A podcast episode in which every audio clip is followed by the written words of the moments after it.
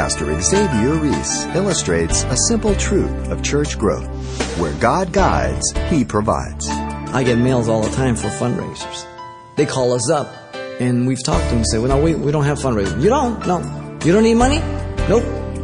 Wow, that's different. You're a church? Yep. We believe if God raised the church up and He's still the head of the church, then where He guides, He provides. He just wants us to follow His lead.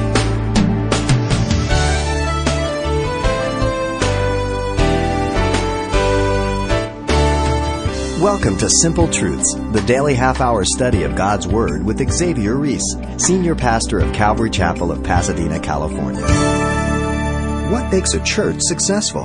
How do you turn an average church into a megachurch? But is the size of the church the best indicator of a church on fire for the Lord? Or could it be that large numbers are just a smokescreen for the convention of men? Well, as Pastor Xavier presents a simple truth study titled How God Leads in Ministry, he'll point out four simple signs to look for that God is in fact leading the work. The ministry of Paul at Corinth provides for us four ways in which you can know that God is leading in ministry. First, God brings the necessary people together. He brings the necessary people together. Secondly, four through eight, God provides a place to meet. God provides a place to meet. In verse 4 through 6, God provided the synagogue to minister to the Jews and the proselytes. Paul was faithful to the open doors consistently, the Sabbath day, um, the Sabbath to the synagogue. He was, uh, the process of his commitment was twofold. Notice there in verse 4. First, he reasoned with those of the synagogue, which means he disputed, he pondered different things in his mind to discourse with them regarding the scriptures. We get our word dialogue from it. It's found 10 times in Acts. And then secondly, he persuaded those of the synagogue, which means to induce one by words to believe. And it's found 17 times in the book of Acts, and many times they're together. And he was dialoguing to induce them to believe that Jesus Christ was the Messiah and Savior of their lives. Notice the people were comprised of Jew and Greeks, the Hebrew of Hebrews, Jews, the Greek Hellenists who were raised in Greek culture, and then the proselytes that came in. And look at verse 5. Paul testified firmly to the Jews that Jesus is the Messiah. The timeline is important here in verse 5. This is when Silas and Timothy had come from Macedonia. They communicated to Paul, as you remember, the good news about Thessalonica, that in spite of the persecution, the church was okay. They loved him. They couldn't wait to see him again, and they were okay. So Paul was relieved. Uh, 1 Thessalonians 3 6. And they also probably brought the second gift from Philippi, the financial gift. The Philippians gave two gifts to Paul Philippians 4 14 through 15 and 2 Corinthians 11 8 and 9. And probably it's at this time that Paul now was compelled by the Spirit, not having to work for a time, that he committed himself completely to the preaching of the gospel fervently here. Notice the word compelled there. It means to compress or to hold together with constraint. The word is used to force a ship into a narrow channel. Paul was constrained by the Holy Spirit to devote himself here completely to the preaching and testifying of Jesus as the Messiah.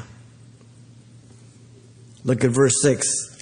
Paul then released himself of the personal responsibility and he went to the Gentiles. What happened here? They came to a critical point in time when they opposed him and blasphemed. This we see this in pattern as Paul goes to the synagogues. The apostle responded in, to their rejection of the gospel.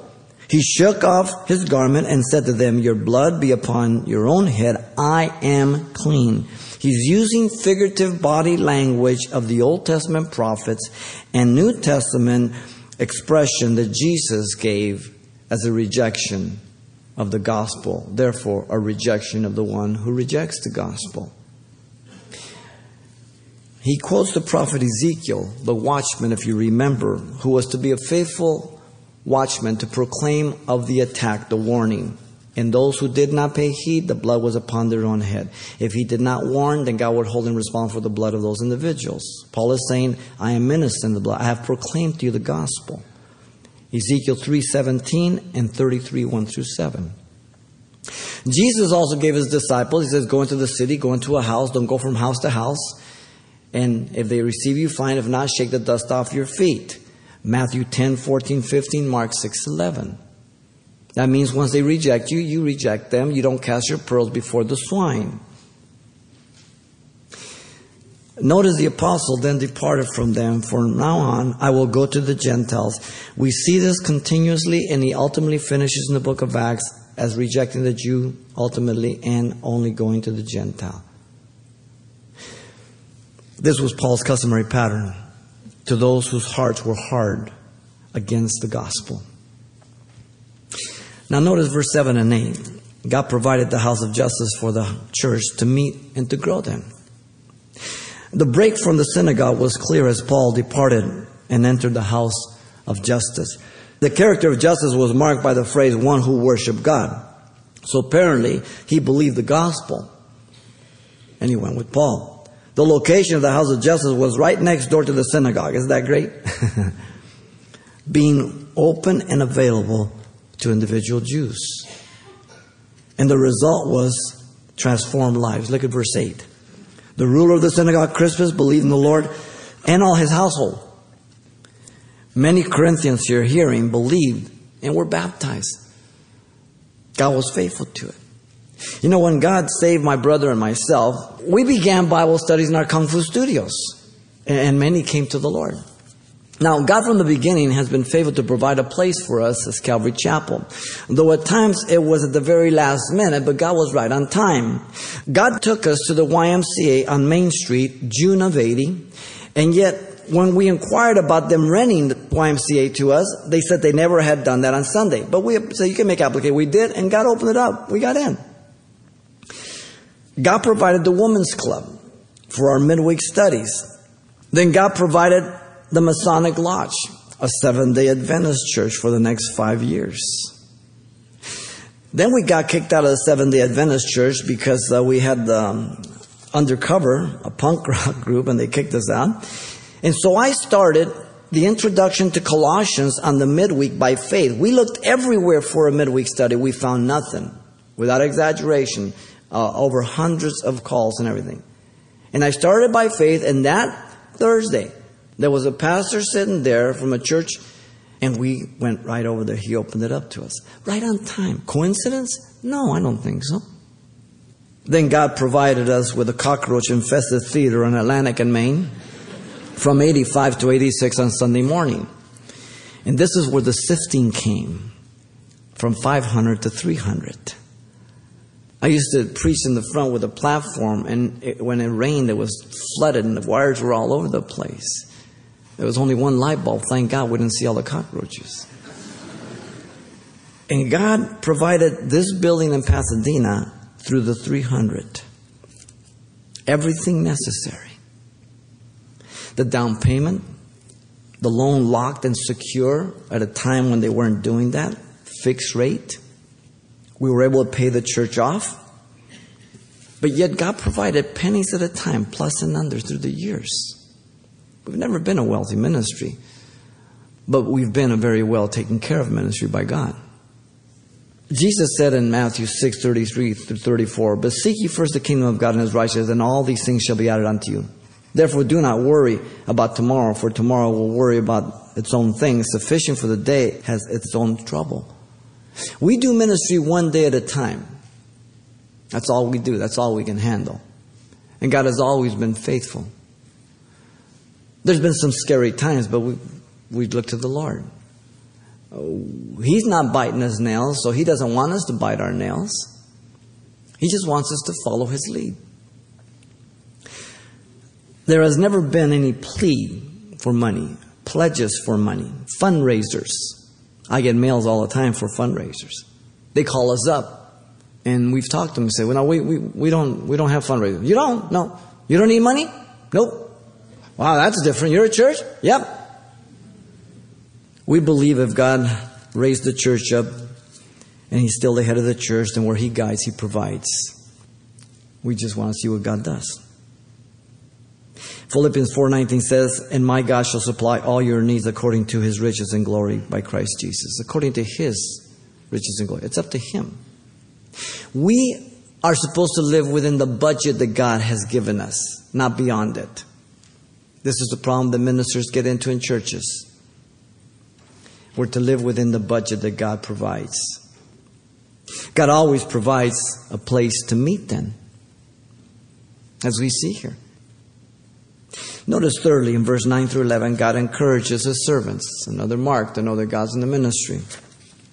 9 and 10, the Lord spoke very specific to Paul about his ministry. The proclamation was straight and to the point. Listen, the Lord spoke to Paul in the night vision, and Paul had been born again, as you know, in the Damascus Road in Acts 9. And Paul knew that he had been directed to Philippi by the vision of the man of Macedonia. So it's not the first time a vision comes. In chapter 16, that we find that.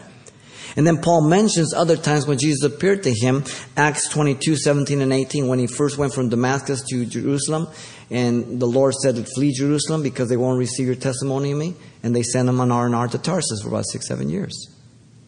And then also 27, 23 is another area where he speaks as Jesus spoke to him. Now notice the apostle was to stop being afraid. That's what he tells him. What does it mean? The implication was that Paul was afraid. Literally, stop being afraid, the durative present imperative. We're not told why he was afraid, but knowing Corinth, my opinion is that he was afraid of the evil. It was so corrupt. It had nothing to do with failing in Athens, like commentators say. the apostle, notice, was not to be afraid, rather, to go on speaking the gospel, to proclaim the good news. Literally, keep on speaking the durative present imperative again. In other words, he was doing that. He's encouraging him, just like your child. He's there trying to hit the ball with a bat, trying to throw some baskets, and he's missing. He's getting, you can see his face being discouraged. Come on, you can do it. You're doing good. Come on. And you encourage him. It's not that he's not shooting, it's that you're encouraging him to keep on doing what he's doing, right? Because often in our obedience, we don't see things happen and we think that it's not working. Keep doing it. God's on the throne. You obey. Don't worry about the outcome. He'll take care of the outcome if you obey. Total dependency on Him. That's what He's saying. Notice the apostle was not to be silent also. The city was the Las Vegas of the day being a commerce center, two ports, you can imagine the sin, the debauchery, the corruption, the number of people, the excitement, the attraction for sin nature. The Acropolis with the Temple of Aphrodite had over a thousand priests, as you know. They're notoriously known. Every sailor was there, paying a visit. The term Corinthian was synonymous with debauchery. Every time a Corinthian was presented and portrayed on the theater, they were drunk or lewd. Notice the proclamation was followed by the promise regarding three things. The Lord would strengthen Paul, for I am with you. This is emphatic. This is good to hear when you're serving. But you got to hear from the Lord. The Lord would protect Paul, and no one will attack you to hurt you. The idea is that they would not succeed, not that there wouldn't be attacks. Listen, there'll be many things that happen to your life, but God says, I'll get you through. Promise. And the Lord would use Paul, for I have many people in this city. Notice verse 11. The Apostle Paul fulfilled his ministry as directed by the Lord. The duration of Paul's ministry stay at Corinth was a year and a half. Once again, Paul was not in charge. Jesus was. Once again, Paul acted as a servant, not the master. And notice the daily ministry involved the teaching of the word among the Corinthians. This is the focus. The word of God is the only thing that will bring about repentance from sin in the life of any person. The Word of God is the only thing that will bring about growth, development, and maturity to the stature of Christ in you, the hope of glory. If you pull back on the word, it yields to the power of sin. That's why the secular media, that's why the liberals come against the Christian church who teaches the word. Because it's the word of God that keeps hindering sin. In fact, when the church is removed, that's the hindering power against the Antichrist appearance. Once the church is removed, everything is dark. We are the brakes to sin. We say abortion is wrong. We say adultery is wrong. We say certain things are wrong, and they don't like us. You pull back on the word, you're dead. Your sin nature will chew you up and spit you out and won't even say thank you.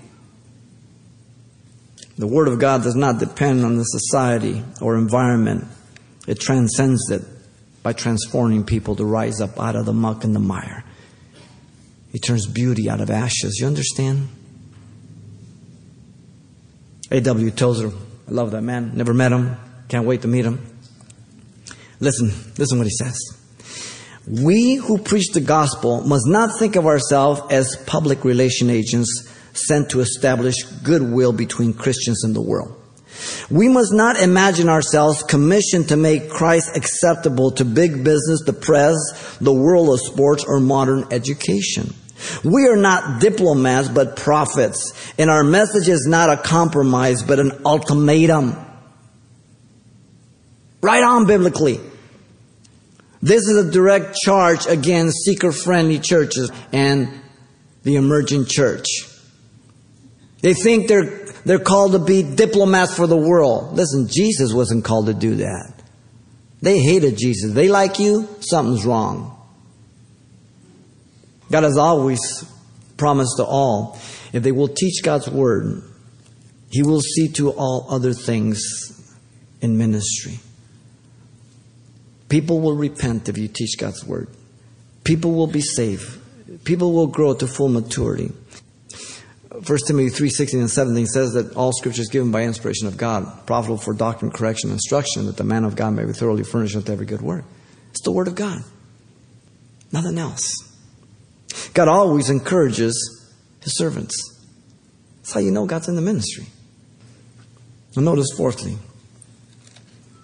not only God always encourages servants, but God confirms his word. 12 through 17. In 12, the Jews accused Paul before Gallio. They personally brought Paul before the judgment seat. Uh, the time was during Gallio, being proconsul of Achaia. They accused Paul of breaking the law of Moses. Now, there's an argument whether there's talking about the Roman law or law of Moses, but he was persuading men to worship, it says, God through Jesus Christ, and the Jews saw this as religio illicita, in contrast to the Jewish faith, which was religio licita, legal religion, illicit religion, illegal religion. And you've got to look at the Jewish perspective. Paul was preaching Christ, and they saw the preaching of Christ as something different from Judaism. So they're going before the magistrates declaring that it's an illegal religion he's teaching. But Gallio understands it as being part of Judaism. And he gives us the commentary, so we don't have to argue what's going on in the text. The procurator here disappointed the Jews in 14 through 16.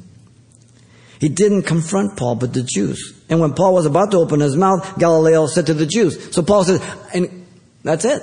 Stop them. Notice in verse 14, he clearly states that there was no civil or criminal evidence, or he would have heard them.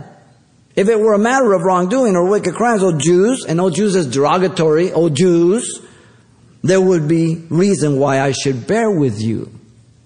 And he told them in verse 15 to deal with it on their own religious ways and matters. But if it is a question of the words and names of your own law, look to it yourself, for I do not want to be a judge in such matters. He clearly saw this.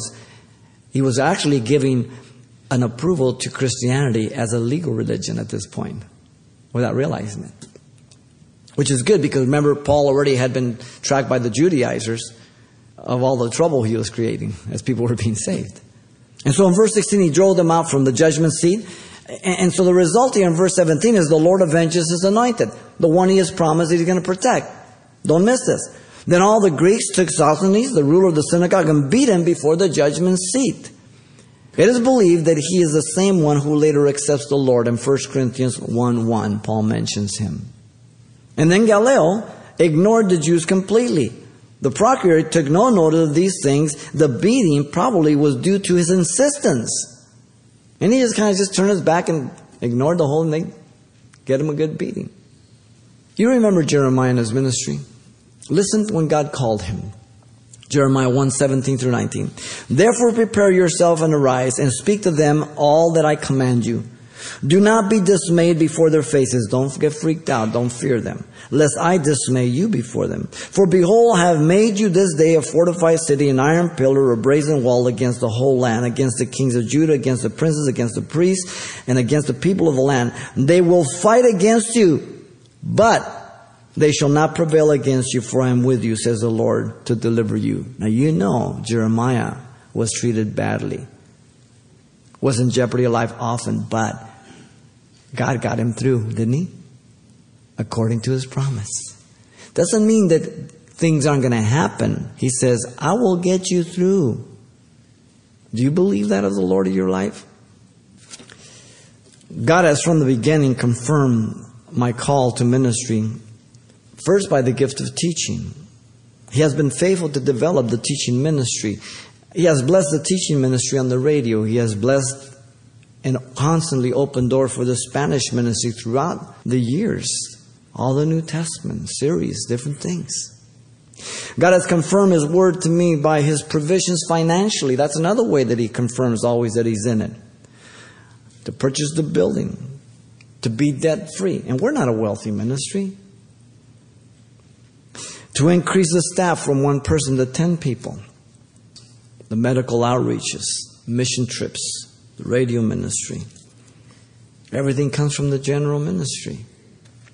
Jeremiah 20 verse 9 says, Then I said, I will not make mention of him, nor speak any more of his name. But his word was in my heart like a burning fire, shut up in my bones. I was weary of holding it back, and I could not. Jeremiah says, You know, I'm tired of this. I'm getting in trouble every time I talk for you, Yahweh. I'm not talking no more. he says, The word just burned in his heart. It always comes back to the word. If he's called you, the older I get, the longer I serve you, the greater passion I have for the Word of God to teach you the Word of God. You understand? What, what am I going to give you if I don't give you the Word of God? I'm really kind of a dull person. I'm not that excitable. What can be said then in this ministry?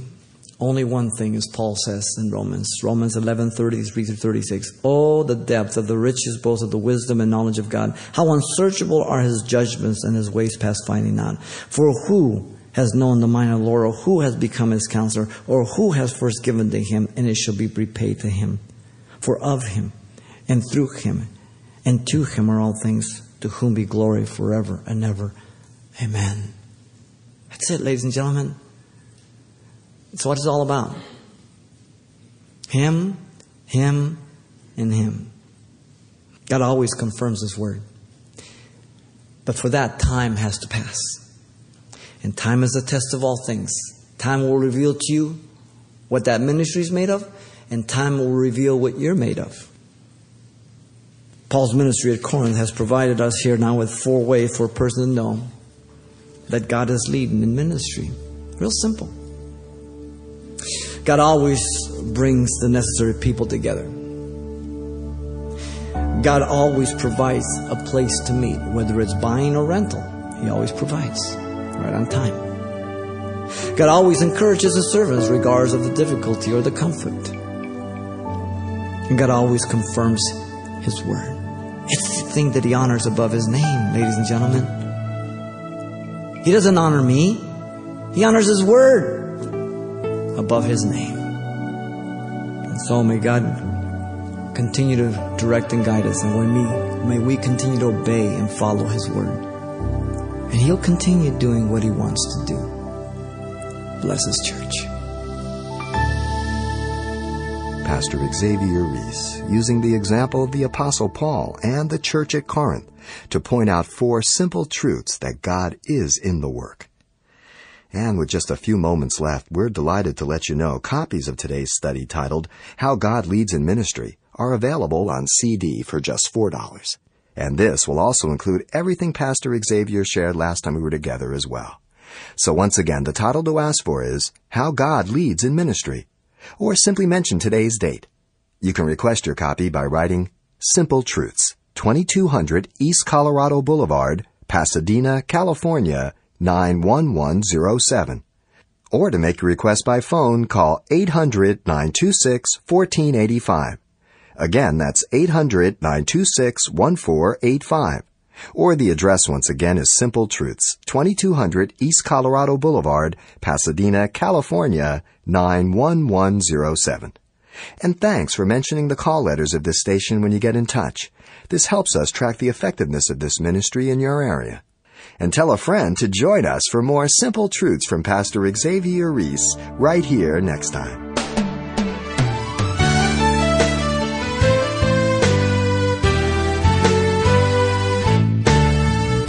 Simple Truths with Pastor Xavier Reese, a daily half hour broadcast, is a radio ministry of Calvary Chapel of Pasadena, California. www.calvarychapelpasadena.com.